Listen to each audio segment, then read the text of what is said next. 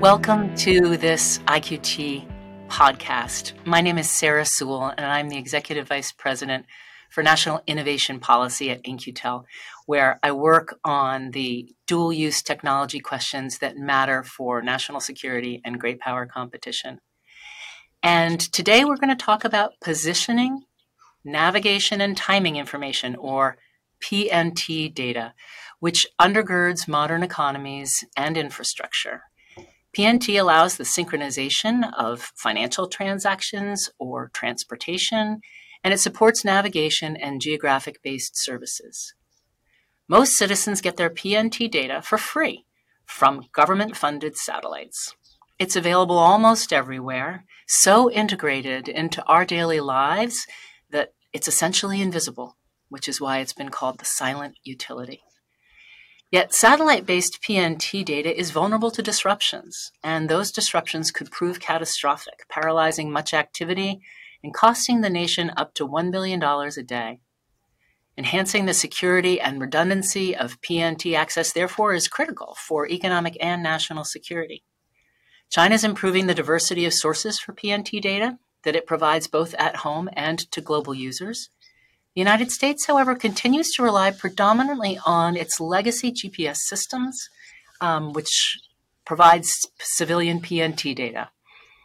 And so the question for today's discussion is what can or should the United States do to enhance the resilience of PNT data that is so vital for American critical infrastructure and economic activity?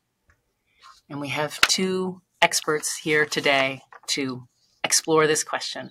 I'm going to introduce them.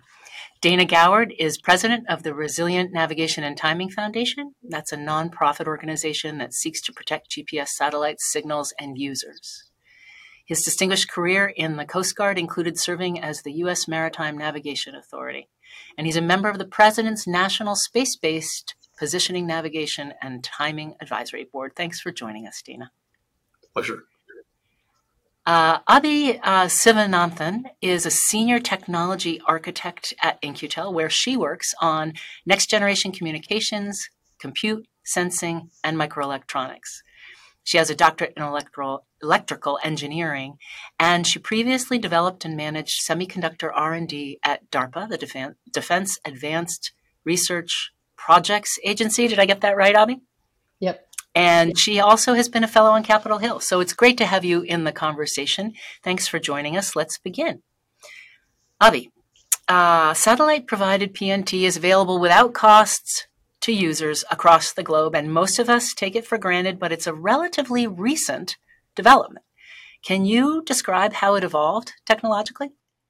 Yeah, for sure. Thanks, Sarah. Um, so, I guess to start with, uh, PNT uh, refers to the sensors, the software, the chips, and the systems that provide you with information for positioning or where you are, uh, navigation, um, and timing, which uh, synchronizes time accurately across the entire world.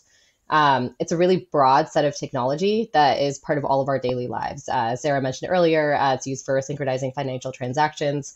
Uh, it's used for synchronizing your cell phone calls, navigation of airplanes, and for data used by Google Maps to help you navigate and help your Uber drivers find you. Uh, while, while PNT spans much larger than GPS alone, a lot of it relies upon GPS, which uses satellites to distribute timing information. Uh, GPS is operated as a US owned utility that provides users with timing information and has been funded and maintained by the US government for dual purpose use for decades. Uh, the US developed GPS in the 1970s, and in large part because GPS was provided as a free and open service, it went very quickly from uh, solely defense use to being embedded across consumer devices. Um, what we're seeing today is many other countries have also realized the benefits, um, both for military purposes, but then also for economic purposes, and are pursuing their own systems to reduce dependence on foreign nations um, and also develop their own ecosystems uh, domestically. Many of these plans have been in the work for decades, and we're just now starting to see these systems come online in the last couple years. And so we're seeing a major shift uh, globally from a very GPS dominated world to timing signal that's provided by a number of different systems, uh, with four individual space based systems for global coverage and, and, a number of regional systems as well. Um, you know, as GPS has become more pervasive in our lives, uh, we're seeing companies that are both large and small working to diversify PNT um, to expand solely beyond using uh, GPS as kind of your sole stop system. Uh, and so over the last 10 years and into the future, we're seeing it become a lot more democratized, much more global. And there's a lot of startups that are uh, developing really exciting new technologies um, uh, to complement GPS systems. And so, from our perspective, we're not seeing a single, you know, perfect alternative to GPS, um, but feel there's a host of options that are coming online to complement and provide alternative capabilities as needed. So rapid change, rapid change behind us, and rapid change ahead. That's great. So, Dana, why should Americans care about the security of their space based provided PNT, of the GPS system? And do you think that the the dependence on on PNT will continue to grow such that we should be even more concerned about future resilience of, of that data? Well, Sarah, it's an excellent question. So, if you care about uh, your technology, if you care about the ability to carry on life as we have been doing in 2023, you should care about the resilience and the con- continuity of the PNT services that undergirds all of that. So, over the last 40 years, uh, P- highly precise PNT, free of charge from the global positioning system, has transformed our society. Uh, it has uh, brought on all kinds of additional capabilities, and its uh, data is used to enable any number of uh, applications, like Abhi uh, referred to, but also the timing and uh, the rest of the signals used to enable the functioning of IT systems as well. So you have this dual uh, characteristic that is uh, essential to essentially every technology. So, uh, yeah, uh, it's uh, something that we need to be concerned about, even though it's invisible. And it's something that we're going to need to uh, continue to be concerned about and have because life without the kind of PNT that we have right now, easily available, is almost unimaginable. Uh, it, it, was a near existential threat for the United States if we have a major disruption to uh, GPS and our other PNT services. And our reliance on these technologies in a world of self driving cars or precision agriculture could just become greater over time. So, so that's a that's a, a sobering a sobering thought. And so, can you help folks who have joined us better understand why satellite provided G, G, PNT is so vulnerable? What what could happen to it? And and as we think about modernizing GPS satellites, is that the solution? Sure, GPS is vulnerable almost by design. So the signals are necessarily very weak because they come from space and because they can't interfere with each other, else it would not function. And also because, uh, in order to ensure adoption as widely and broadly as possible, we've made the signal specifications uh, public. So uh, because the signals are weak, they can be easily disrupted accidentally or maliciously. And because the signal specifications are available, a reasonably sophisticated uh, hacker um, can uh, easily imitate the GPS signals and lure uh, some a user off into a different direction, uh, making them or others that are observing them think they're someplace that they're not. The signals can also be uh, a vector for malware to infect uh, different IT systems. So there's a lot of concern there. They're, it, they're just very vulnerable by their very nature. Some people talk about jamming and spoofing. Can you describe what that means? Sure. Jamming is the uh, GPS uh, radio frequency equivalent of a service denial uh, of a uh, of an IT system, and spoofing is um, hacking it, uh, imitating it, providing uh, false information. So, will will modernization take care of all, that whole litany of of potential threats that you just described? So the GPS modernization that's going on right now is good and it's necessary. We should uh, support that unequivocally. Unfortunately, the very nature, the physical structure of GPS signals and the nature of the system is such that those improvements will only be marginal. And in fact, the GPS modernization program that the Department of Defense is undertaking right now really will only benefit and make marginal improvements for uh, military users. So yes, uh, GPS modernization is good and necessary, but it is not the answer. Uh, what we really need is a systems of systems approach. In fact, the Department of Transportation has opined since uh, 2008, uh, most recently in 2021, that what we need are space based signals, as we have, and perhaps more space based signals. Uh, time over fiber and uh, a series of terrestrial broadcasts such that users have PNT information delivered to them uh, by completely independent means, means that are uh, do not share the same uh, failure mode, uh, so that uh, one threat, one problem, which would affect one method of delivery, will not affect the others. So great. So what you're explaining, I think, is that that redundancy of sourcing for PNT will be really important. And what Abhi was talking about earlier was innovation in PNT. And I want to come back to that. Abhi, can you can you talk a little bit about what are the the physical domains or what are the use cases that are emerging that are driving some of the innovation that you referenced earlier and and how what are the impediments to progress in the kinds of, of technologies that you're watching begin to, to come into the commercial space? Uh, yeah, thanks, Sarah. Um, so, first, I'd say, you know, as we've been talking about, more and more industry sectors and consumers are relying on PNT, and there are regions where GPS just doesn't work as well. Um, for example, as the commercial maritime market expands, users need alternative uh, options to GPS because GPS signals don't penetrate well underwater. Uh, similarly, industries working uh, underground, such as mining or even deep in a mall, uh, need alternative options because you just don't have signals that can get through those environments. And uh, you know, you, you, also mentioned precision agriculture. Um, there are a number of industries that are seeking higher accuracy timing than you can get from uh, today's uh, you know free open GPS systems. And so I think there there are newer use cases that just need more advanced technology that are driving some of these alternative solutions.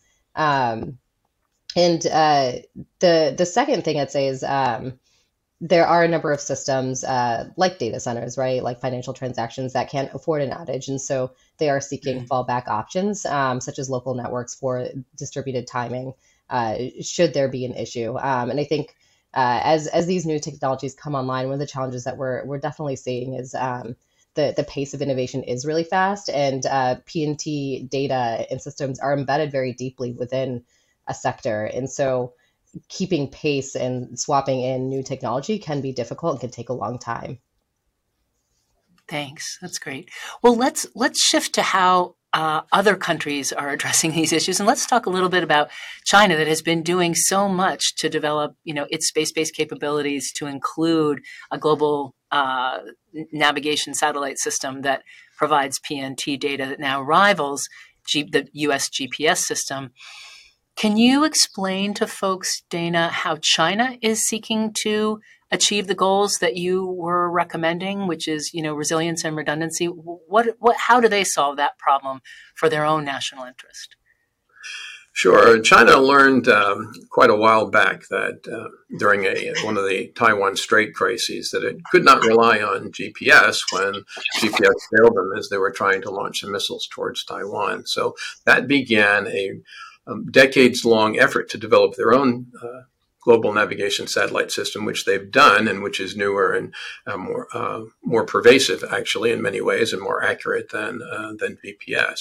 But because they found that they could not rely on space entirely, they've gone steps further and they've deployed a, a complex terrestrial uh, timing and navigation system that includes over 20,000 kilometers of fiber and a high power, low frequency broadcast system that covers the entire nation. And they're synchronizing all of that with their space based signals so that their military and their civilian users will always have PNT wherever and whenever they need it. And you spoke earlier, Dana, that, that this was a system. Is this a, an example of the system of systems approach that, that you were recommending? Absolutely, it's an example of it. In fact, it's interesting that uh, when China first announced that it was taking the system the systems approach, it actually pirated a, uh, a, graphic from the Department of Transportation's announcement about what the United States should do that was published in 2008. So we we established the graphic, they took it and ran with it, and we're still looking at the graphic, wondering what we should do. Hmm. Well, uh, I want to now ask, you know, Abhi, to, to you, you said earlier there is no one silver bullet. You know, there it's it's never going to be just one solution. You talked about a diversity of use cases and a diversity of domains. Where do you think technology innovation can contribute most to to the kind of system of systems approach that that Dana is describing? Yeah, I mean, I think So I, I would say it's it, as you said, it's it's hard to pick one winner, right? We see the PNT landscape uh, is consisting of multiple different segments, uh, and we're seeing startup activity and activity by the large traditional players in the space across the ecosystem. Uh, we've talked about a lot about space-based timing, which is where today's GPS system lies. Um, and in this space, we're seeing startups become more active. Uh, they're leveraging the lower launch costs to get to space, um, as well as advances in small satellite technology to, uh, to launch their own constellation um, and provide LEO-based PNT services that can augment the U.S. government signals uh, with higher power signals and more modern waveforms that might be harder to jam. LEO, uh, sig- LEO uh, satellite. yes, yes. Mm-hmm. Uh, so just a, a, different orbit than what you traditionally use. It's closer to Earth, um, and, and, so, so stronger, stronger, stronger right. signals. Exactly. Um, you know, and I think kind of coming down one level, you have that next layer of terrestrial distribution or you know how do you distribute signals on land without having to go to space? Um, so still very infrastructure heavy typically led by by government um, or municipalities but there are a number of startups that are looking at you know how do you use things like fiber optics for um, distribution of signals uh, in metro areas um, or you know how do you use uh, signal processing combined with terrestrial features to uh, augment the information uh, your cellular device is uh, receiving, for example, to provide higher accuracy.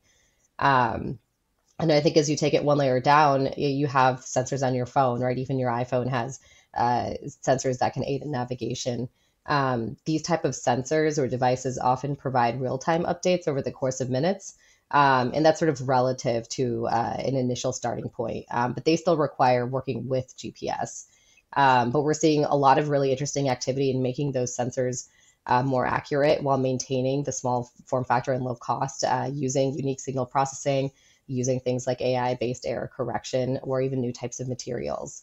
Um, so I think there's a lot of exciting work there. Um, and finally, there there is a subset of companies and uh, research that are looking to to build brand new types of devices that don't need GPS or any sort of satellite infrastructure and can get still give you really precise information um, you know these are these are being commercialized today. Um, we're seeing some very promising demonstrations, uh, especially around using uh, things like quantum sensors uh, for this kind of sensing. Wow! So quantum has been, you know, the the the future sort of gold standard for a long time held out there. What are the timelines for some of these more ambitious innovations? Yeah. You know, I think in terms of timelines, like especially for quantum, there's demonstrations now, right? Like there's been demonstrations in labs. People are planning to do demonstrations uh, in operational environments. I think it's much more of you know how long will it take to um, to put that into form factor. Uh, that's smaller, that's a little bit more rugged, but it's it's work that's happening today that we're very excited about. And do you envision that the adoption will happen with small user bases and sort of unique use cases, and then gradually perhaps penetrate into a, a wider commercial use? Yeah, I, you know, I think that's right. And I think it kind of goes back to what you mentioned earlier, right? There's a diversity of use cases. Each use case is going to have different um, different needs around form factor, around accuracy. And so uh, I think we'll start to see these sensors as they come online um, find the right right use case and then go from there. So this is sorry, Dana. Go ahead. Yeah, so I absolutely agree with. I mean, clear, clearly there are uh, lots of technologies out there, lots of capabilities, uh, and there are going to be more. Uh, but the challenge is adoption. So um, there will always be a demand for commercial services by, from high demand users, folks with lots of money. The financial sector has uh, limited uh, geographic footprint and all kinds of money to buy atomic clocks and fiber, for example. So they're not not ever really going to be a problem. Um, but the GPS, uh, free GPS, again, over the last 40 years has transformed our society, right? And it's been widely adopted in ways that we probably have no appreciation of yet until there's a significant problem. Hopefully that will never come. But uh, in addition to these niche cases, the special use cases, or the uh, um, um, uh, the, the high demand users. Uh, we also have a requirement uh, in this country for a graceful fallback in the event of a major solar storm, enemy attack, cyber problem, or, or, anything else that could give us a significant um, challenge with uh, GPS services here in the United States. Uh, unlike China and some other nations, we don't have a graceful fallback. And that is a significant strategic and tactical uh, disadvantage for us relative to China and some of our other adversaries. Uh, and it's also a significant threat on its own, just from uh, for the homeland. So, uh, government is going to need to get involved first by protecting itself federal IT systems and solutions. It's, it, it needs to walk the talk and and become resilient as far as PNT, show the set an example for others, and also give the uh, the idea uh, to folks that these technologies, these systems that the government is adopting, are going to be around for a while. So it's worthwhile adopting them and incorporating them into their enterprises. And government also needs to be more proactive in lowering the barrier to adoption for those users who will never be able to or want to afford a commercial system. They've had free GPS for 40 years. They're accustomed to PNT being highly precise, freely available as a utility, and they just don't have the wherewithal to uh, to go and be one of the more sophisticated and expensive users. So, so there's a couple places for government leadership here, uh, and and uh, we are very much encouraging and hoping that government will finally step up after all these years and exert that leadership and make the nation more resilient uh, in PNT and and more secure. So you are really talking about the corollary from the silent utility uh, moniker that that GPS and PNT data has, which is if it's a silent utility, it means it's being used by everybody. It's essential, and government does have some role. And so, the question about where does the innovation that Abhi was describing that happens in part driven by government, but also driven by the private sector, how does that then become integrated into the protection of national infrastructure and thinking about, about resilience for the country as a whole? So this has been a fantastic discussion. Any any final thoughts that you would either like to share? Abhi, start with you. Uh, no final thoughts, but yes, I agree. It's a you know it's a very interesting area and one we're uh, closely monitoring because it you know I think it's really promising and uh, very quickly evolving sector. Dana, last word. Yep, the seatbelts are not any good if you don't use them, right? So, uh, same with uh, technology and uh, systems to make GPS more resilient. Um, from a personal human psychology point of view, as well as a social psychology point of view, in terms of uh, governments, we all have a very difficult time being proactive and preventing bad things from happening. Uh, I'm uh, like to remind folks that we had over 130 commercial airliners hijacked before 9 11, one of which the hijackers said that they were going to crash into a nuclear power plant if their dem- demands weren't met. Yet we did not, as a nation, take uh, the opportunity before 9 11 uh, to improve airport security. Uh, harden the cockpit doors on commercial airliners and, and so forth. So imagine how much different the world would be if we had gotten ahead of the bang there and taken some fairly simple steps to uh, protect uh, the nation and our our, uh, our airline uh, customers and users. And a similar uh, case with uh, protecting PNT. Um, we know that there's going to be a significant solar storm at some point in our future that is going to deny a service for days, if not longer. We should get ahead of that and prevent the problem rather than waiting to try and sweep up after it, it already occurs.